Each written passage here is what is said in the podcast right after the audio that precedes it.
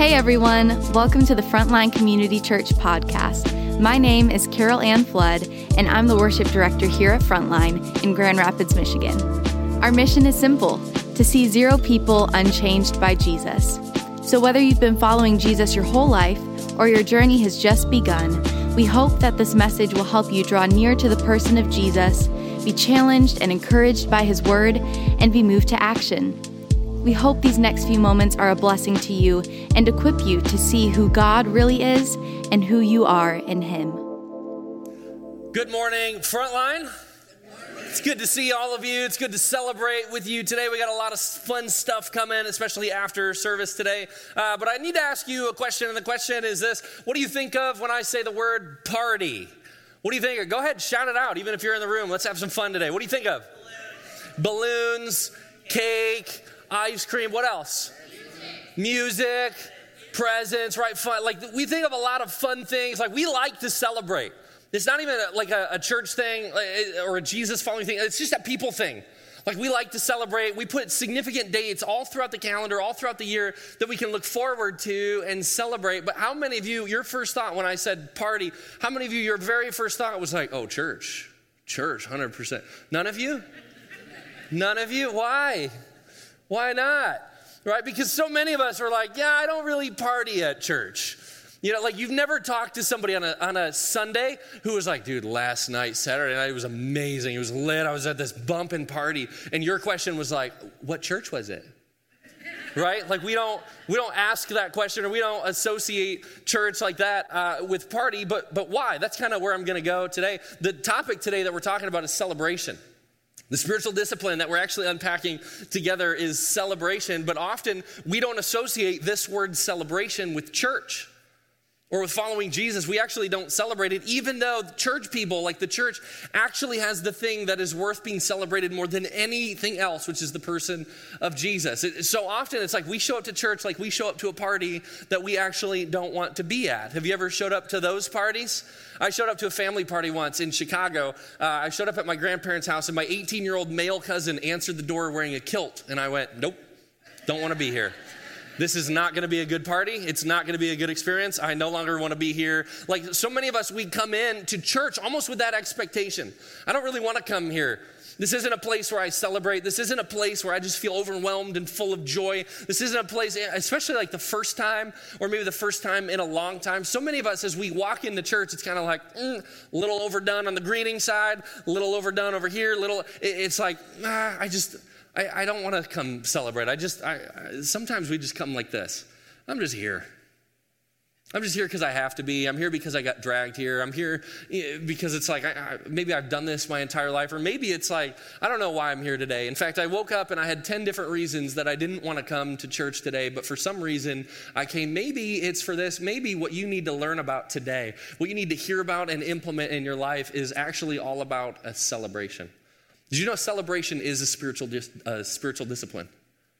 Did you know that? I didn't know that.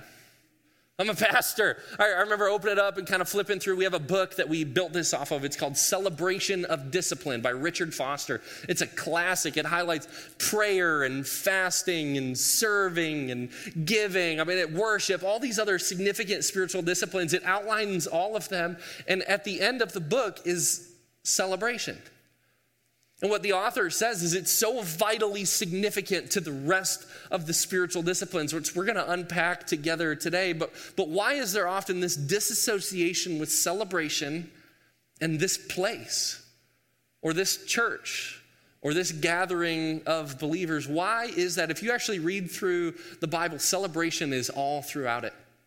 Whether you're talking festivals in the Old Testament or significant times or seasons or years that God gave to his people, and he said, I want you to celebrate here. There's entire festivals and times and weeks and months devoted to celebration, but then here we are in today and in today's culture, we don't do that super well. Like, like we do it well outside of church, but, but what if God has more for us to experience through the discipline of celebration here? What if today he invites you to be a part of a celebration of something significant that's happening in our context, in our people? in the lives of people in our family or our neighbors or our brothers and sisters or sitting next to us? What if God is inviting us to step into something that could actually change everything in our lives. Let me show you a couple, couple different passages, even throughout Scripture, uh, that point to celebration. So, Luke chapter 2, verse 10, we usually read this around Christmas time, but today, let's read it together. But the angel said to them, Do not be afraid. I bring you good news that will cause great joy for all the people. Good news, great joy, all the people. When Jesus showed up, it was changing everything. That God was literally like, oh, I'm getting ready. I'm getting ready. He's going to show up and there's going to be a party. There's going to be a party right before him. There's going to be a party after him. There, Jesus is the party. He's the gift that I'm giving my people that revolves around him. Here's another one. They're not on the screen, but just hang with me. Luke 2, verse 13. Suddenly, a great company of the heavenly host appeared with the angel, praising God and saying, Glory to God in the highest, on, in the highest heaven and on earth, peace to those on whom his favor rests. Immediately, after all of the shepherds in the field heard that Jesus was going to be born, a whole choir of angels showed up. I mean, imagine them singing loudly, like they don't need microphones, they're, they're in the sky I mean, they sing and they sing perfectly and energetically and emphatically. I mean, they're just, they are so overwhelmed with joy because they just heard the same message that the shepherds just heard. There is a Savior showing up because people were in need of being saved. And it just led them to this place of joy. Here's another one Jesus, some of the first words he said when he started his ministry. He showed up to the local church, right? The local context. It says this uh, in Luke 4, starting verse 16. He went to Nazareth, where he had been brought up, and on the Sabbath day, he went into the synagogue, as was his custom. He stood up to read, and the scroll of the prophet Isaiah was handed to him. Unrolling it, he found the place where it is written, The Spirit of the Lord is on me, because he's anointed me to proclaim, catch this, good news to the poor. He sent me to proclaim freedom for the prisoners, recovery of sight for the blind, to set the oppressed free, to proclaim the year of the Lord's favor. Then he rolled up the scroll, gave it back to the attendant, and sat down. The eyes of everyone in the synagogue were fastened on him, and he began by saying to them this phrase. I mean, imagine being in the room. Jesus looks and he says this Today the scripture is fulfilled in your hearing. I'm here. I mean, it's like, can you imagine being there? Like Jesus is going, uh, all of this points to me. Like I'm here. If you feel in bondage, if you feel addicted, if you feel broken, if you feel discarded, if you feel rejected, if you feel forgotten, if you feel all of these things, Jesus showed up to tell you, I'm here for you. And it's a party and it's a celebration. I'm to break through every barrier, everything that stands in the way of me and you. I showed up, and it will be different from this day forward. The words that Jesus said were so significant to us to the people that were there, to the people that could hear. Here's something else that, that it says in Luke 15. Jesus says, I tell you, in the same way, there will be more rejoicing in heaven over one sinner who repents than over 99 righteous people who don't need to repent. There is a party that happens in heaven over and over and over and over and over again when one of us understands who Jesus is. There's a party. God likes to party. Did you know that? And his parties are awesome. Cody made a joke first service. He's like, hey, if you guys don't come to the thing, we'll have 100 pounds left over food and David will eat it. I love food, okay? I'll acknowledge that. But can you imagine the food that'll be in heaven? Can you imagine the party that God throws over one person, over you? Over you, when you understand who He is, when you understand that Jesus showed up for you, when you get it right, all of heaven throws a party throws a celebration. It rivals any celebration, any gathering, any Super Bowl win, any birthday party, any Christmas or staff party. It, it, it's paramount to all of them, the party, because God loves you like crazy. He's nuts about you. He loves you so much. And that knowledge, that understanding that God feels that way about us, that God already accomplished something on our behalf, He bridged the gap between us and Him so that we might spend eternity for Him. That should lead us as a church, that should lead us as Jesus followers to a place of celebration. We should be the best partiers in the world because we actually have something that is worth celebrating everything. So check this out. Jesus says this in uh, John chapter 15, starting in verse 9. As the Father has loved me, so have I loved you. Put your name after that line. Something I forget all the time, even in times of prayer, right as I start stepping in, what I always feel like God tugs on my heart, He says, David, I love you. I just want to remind you of that. You know, like those of you that are married, it's like you, you might say it to your spouse every day, but, but why do you say it? Just as a reminder. Just to tell you again, I still love you. I'm still crazy about you. I still love you. I still care about you. Jesus does the exact same thing for us. He says this So have I loved you. Now remain in my love. Just sit there. Just take it in, absorb it, appreciate it, rest in it. There's nothing required for you to earn that love. So often that's what we feel. We think we got to earn it. We got to perform for it. We got to do something to earn the affection of our heavenly creator. And here's what God says remain in my love. If you keep my commands, you will remain in my love, just as I have kept my Father's commands and remain in his love. But then he says this I have told you this so that my joy may be in you. God's got a gift for you today. God's got something He wants to give you. This is the type of God that He is. He wants to give His children gifts. The gift He wants to give you today is joy.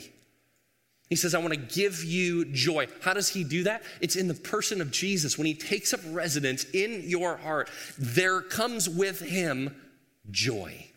So he says, My joy may be in you, as in I reside there.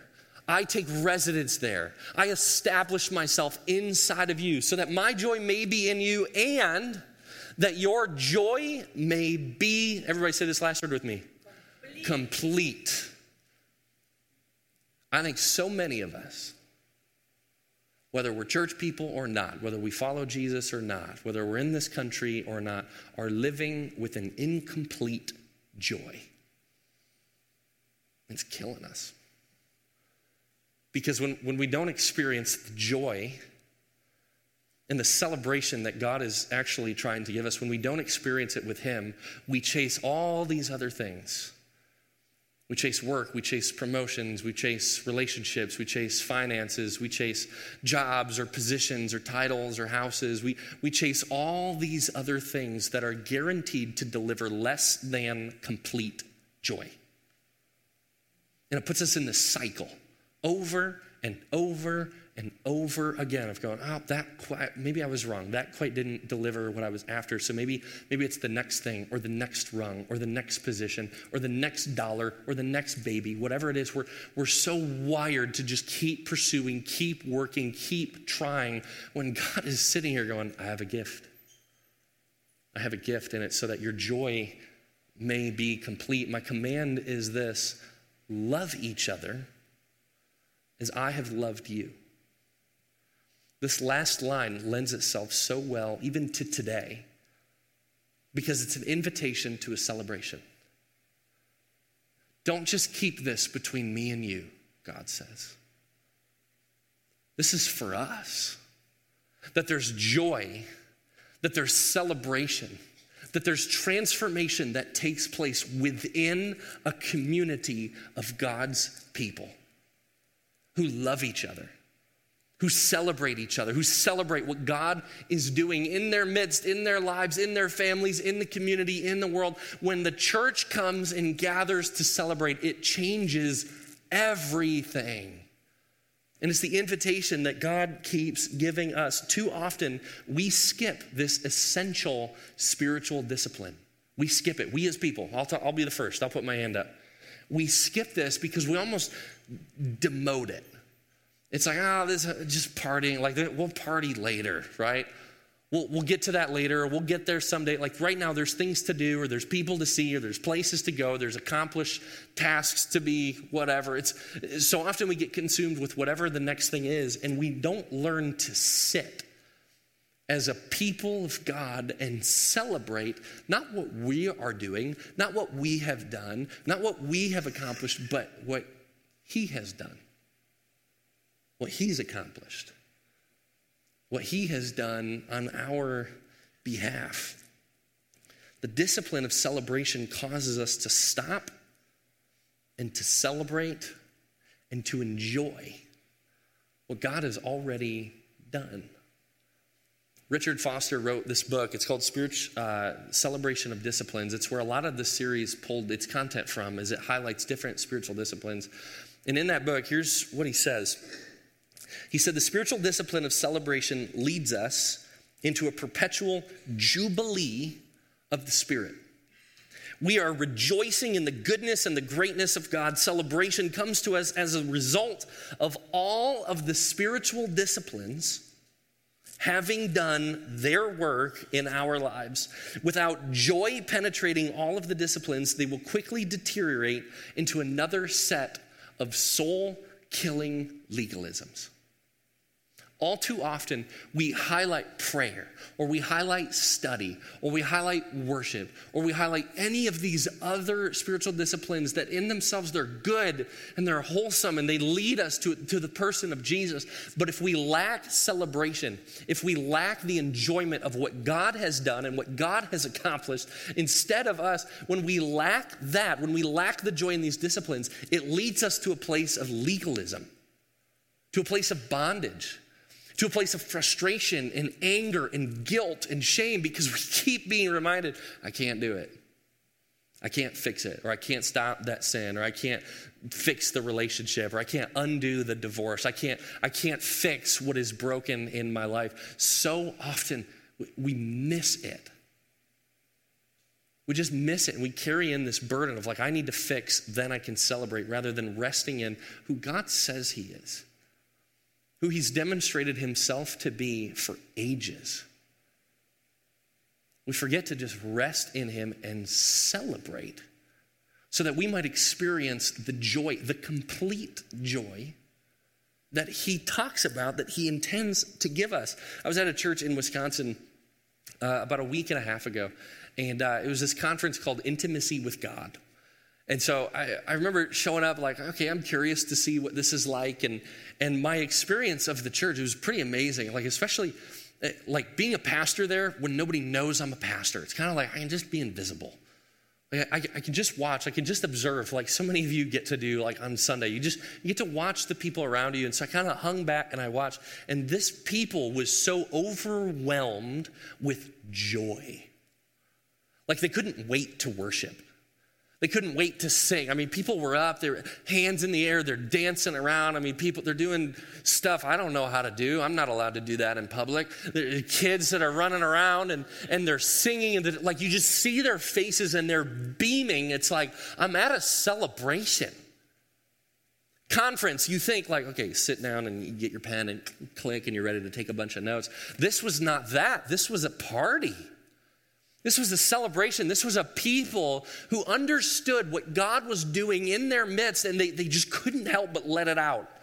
They just had to celebrate. They just had to get it out. They had, they had to, to do that. I, I shared this first service. and I didn't want to. It's not in my notes. I don't ever plan on sharing stuff like this.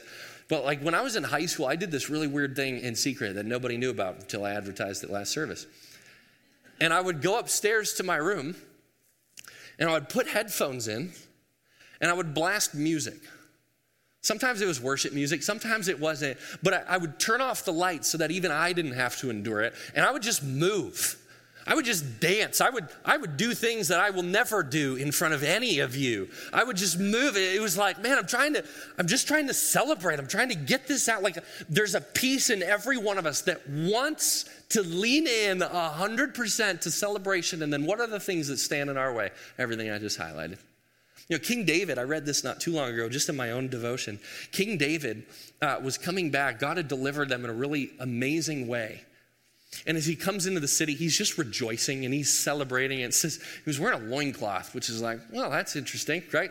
Uh, King is out there in his underwear and he's dancing and he's moving and he's shaking, whatever. It's like he's so in tune with the discipline of celebration and even the, the Bible talks about the people around him, like the people right next to him, felt freedom to go out and do and be and join him in celebration, but not everybody felt that way.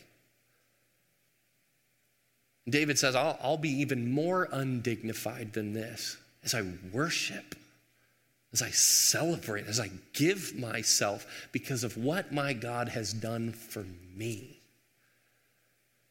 So let me ask you this question What's worth celebrating in your life right now? Don't just look to the next thing. Don't just move on. Don't miss what God is doing or has already done in your life. What is worth celebrating right now in your marriage, in your family?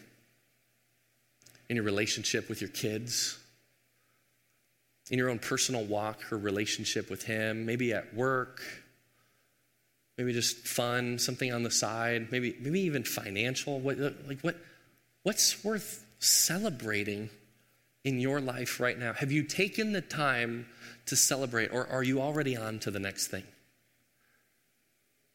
God's inviting you to celebrate what He's doing in your life. He's celebrating it. Why don't we? If you say, you know, right now is just a really hard season. Right now, it's super difficult. Right now, things aren't good in my marriage. Things aren't good with my kids. Things aren't good personally or emotionally or mentally or physically, right? You, you may look at a lot of things in your life right now and you say, David, it's not good. And it's so stinking difficult for me to celebrate right now. I, I, let me ask you this question What's worth celebrating in the next life? Because if you're a Jesus follower, the greatest gift he could have ever given you has already been given. And it's the person of Jesus. And he said, regardless of the pain, regardless of the trial, regardless of the struggle, or what you're going through right now, regardless of that, Jesus has already conquered the enemy. He's already conquered the grave, he's already conquered death. So death doesn't get a final shot. So, what's worth celebrating in this next life? If you have a relationship with Jesus, everything. Because the war's already been won. Regardless of what happens, regardless of what I go through, Jesus even promises in this world you will have trouble. But then he says, But take heart, for I've overcome it. What's worth celebrating as a Jesus follower? It's sometimes instead of looking back, we just need to look forward. Let's, let's change our timeline here. Let's look forward to eternity and talk about and think about how we get to celebrate with Jesus forever because of what he did and what he accomplished on the cross for us. But that requires us to look back about 2,000 years ago. And we see what Jesus did on the cross so that cancer doesn't get the final word, so that divorce doesn't get the final word, so, so that bankruptcy doesn't get the final word, so that addiction doesn't get the final word. Whatever it is that you're holding on to, I want to tell you there's a gift for you today. And it's from God Himself saying, I, I, I, I want to give this to you. I want you just to celebrate it. I want you to celebrate what I've already done and accomplished on your behalf. Said differently, it's this the discipline of celebration points to what God has already done, not what we have accomplished. This discipline leads us into a complete joy that's found only in Jesus. For so long, my life growing up, my dad's a pastor. Some of you know that, some of you don't. I grew up in church and I, I had this resentment towards church. Uh, I always carried in. I mean, I was reminded of all of my shortcomings, all of my faults, all of my brokenness, all of my pain, all of my baggage. It's like the sin that I carried in. I was just reminded of it Sunday after Sunday after Sunday after Sunday. But the reminder in me was like, David, you're not good enough. You can't fix it. You already screwed up this morning, or you screwed up last week, or you screwed up on Saturday night. You screwed up. It was always this recurring, ongoing theme of like, man, no matter how hard I try to be a Jesus follower, no matter how hard I try to have a life that actually looks like Jesus sort of depicts, like I'm not even close to the sort of, no matter how hard I try, I just kept coming in defeated. And we do this funny thing when we feel rejected, is we reject the thing we feel rejected by.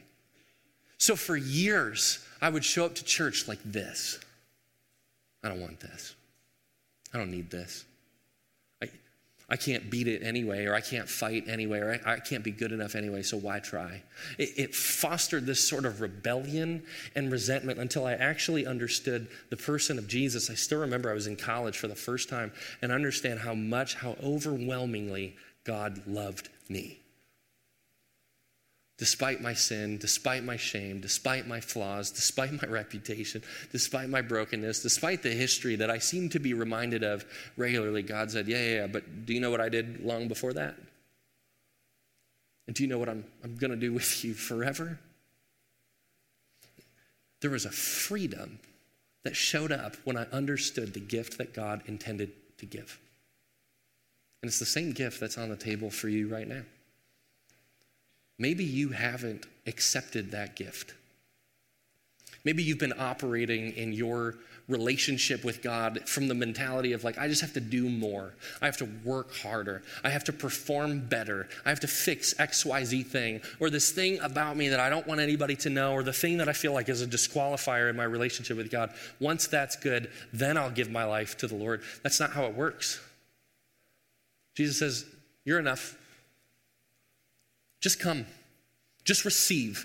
Just sit with me. The greatest invitation he gives his followers, his disciples, is to sit and abide in Jesus. That's all he's asking you. how much freedom comes when we actually do that. There's an invitation for you today. We're celebrating baptism. Cody talked about it already. We're celebrating baptism today because baptism is this outward representation of what God has done inside of us. And maybe you've been baptized as an infant like I was when I was growing up. I was baptized as a baby, but when I finally gave my life to the Lord in college, it was like I wrestled. Do I do I do this? Do I not do this? The Bible talks a lot about just be obedient to me, Jesus says. Be obedient to me. Do what I say. Teach others to do what I have taught you to do. Be obedient. And one of those steps of obedience is baptism. So I remember going, man, I, I haven't done this yet. I've wrestled. What are people gonna think? What, what are people gonna say? Like I, I was in ministry, I shared this with our team this morning. I was in ministry for years before I decided to get baptized as an adult. I know the wrestling, I get the wrestling, but I tell you what, there's so much freedom in just being obedient to what God has called us to do and then celebrating what He's already done on the cross. Maybe you didn't come planning on being baptized today. Here's what I want to tell you there's an invitation from God Himself for you today. And it's just to rest in Him. It's just to receive the love that He is so overwhelming with for you. You just sit in that. And the invitation for the rest of us as a body, as a church, is to actually come alongside and celebrate. I had a class in seminary, which is pastor school. And in seminary, we had one whole day dedicated just to baptism and talking about baptism. And the learning that I had was as followers of Jesus, we are to celebrate our own baptism in every baptism that we watch or get to be a part of. That it's supposed to take us back, that we're supposed to relive it. I mean, the imagery of baptism, you go down into the water, it's like death, and you come back out of the water, and it's new life in Jesus. Every time we see a life do that, we remember that's what Jesus did for me. That's the invitation that he has given for us. And the celebration piece is just joining in heaven, joining in with what's already happening as we see and watch God's work be put on display in all of our lives. So we're celebrating it today. Here's uh, this is a longer quote from Richard Foster in that book, but it, I just want you to catch this. I'll read the first part just to give you context, and then I'll read this. It's, he says, Celebration is not just an attitude, but also something that we do. So, celebration is something we do, not just a way we feel, it's something we do. We laugh, we sing, we dance, we play. The psalmist described the joy filled celebration of the people of God, complete with, complete with timbrel and dance, with trumpet and lute and harp, with strings and pipe and loud clashing cymbals. In celebration, we celebrate. And then he says this celebration is one of those things that does not diminish with use. Somebody say, Amen. It doesn't diminish. The more you celebrate, the more you kind of want to. You know what I'm saying? You've been to those parties. The more you celebrate, the more you want to. Here's what it says rather, it multiplies. Celebration begets more celebration. Joy begets more joy. Laughter begets more laughter. I have found that times of genuine celebration have the potential of bringing healing and wholeness to the entire community. I think that's why God invites us to be a part of baptism together. Because there's hurt in our community. because there's brokenness in our community, because there's division in our community and among us. There's sin and there's shame, and the enemy is having a field day. And what God says is, yeah, yeah, but if you celebrate me, and if you celebrate the work that I'm doing among you, your eyes will be open to see how I've been working all along. That I'm in charge, that I'm in control, I'm all powerful, and I'm all loving the invitation that God continues to give to us is just to join Him in what He's already doing, just to celebrate His goodness.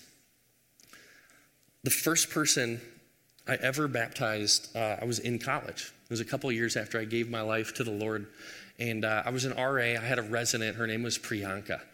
And so she was on my floor. She was a Hindu. So she grew up uh, just in Hinduism. Her family was Hindu. And I remember I, I, had the opportunity to lead her to Christ over the course of a year. Just a lot of conversations, a lot of questions, a lot of learning. And, she finally, I still remember the day that she finally understood who Jesus was. She was so excited. She came up to me, and it wasn't even on my radar. Like I'd almost given up hope. I'm like, I don't know if she's ever going to cross that line. And she goes, I have something important to tell you today. I said, Sweet you know, what is it? She's like, maybe we should grab lunch and do it over lunch. I was like, okay, that's fine. Like, I, I'm clueless, okay? Details, I didn't, man, maybe, I didn't get it. So we went out to lunch. She sat down and she said, I made a significant decision. I actually gave my life to Jesus. And I was like, what? You did what? Are you? And with her, there was a cost. Her family would reject her. Her dad literally disowned her. Like, like it, it came at such a significant cost, but she goes, I can't deny who he is. I can't deny the invitation that he's extended to me. And then she says, I want to get baptized. I was so excited.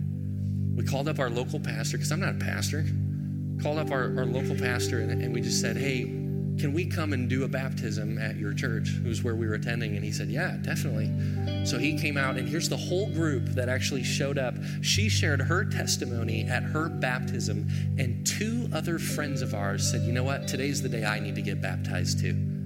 I had to baptize three of my friends because of the testimony of Priyanka as she talked about this is how God was working, this is how He was moving. This was the invitation that He gave me, and I understand finally the overwhelming love He has for me. And so I'm doing this today, and it was contagious. Baptisms beget more baptisms.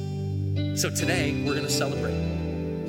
We're going to do it together. I, I, hope every one of you can come right after this service. We're going to have awesome food. We're going to have music. We're going to have worship. And we're going to celebrate together as a community how God is working in our midst because baptisms beget other baptisms. Celebration begets celebration. Joy begets joy.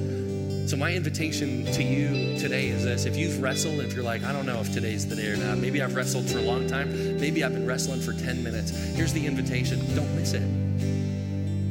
Don't miss it. As one who's been there and done it, don't miss it. It's such a joyous experience, and the rest of us are so excited to celebrate it with you. But for the rest of you, relive your own baptism today. Celebrate what God has already done in your life how He's moved in your heart, how He's moved in your family, how He's moved through your life. Celebrate what God is doing right in your midst and then share it with somebody else. So I'm going to ask you this Would you stand up, all of you that are in the room right now? Maybe if you're watching at home or you're tuning in online, just stand up.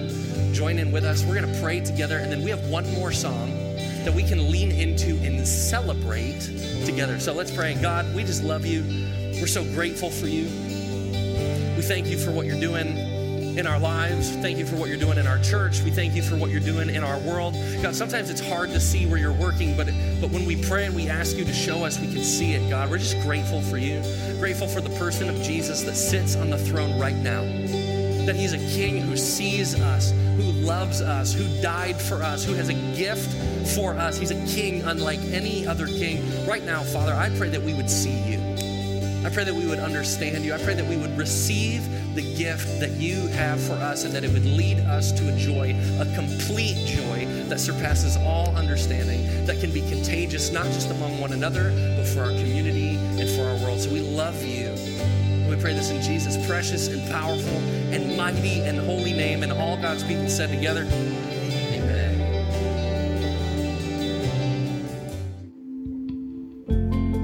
hope this message encouraged you in seeing who God is and who you are in Him. If you want to take a next step, visit frontlinegr.com forward slash connect. We look forward to connecting with you there, and we'll see you back here next week.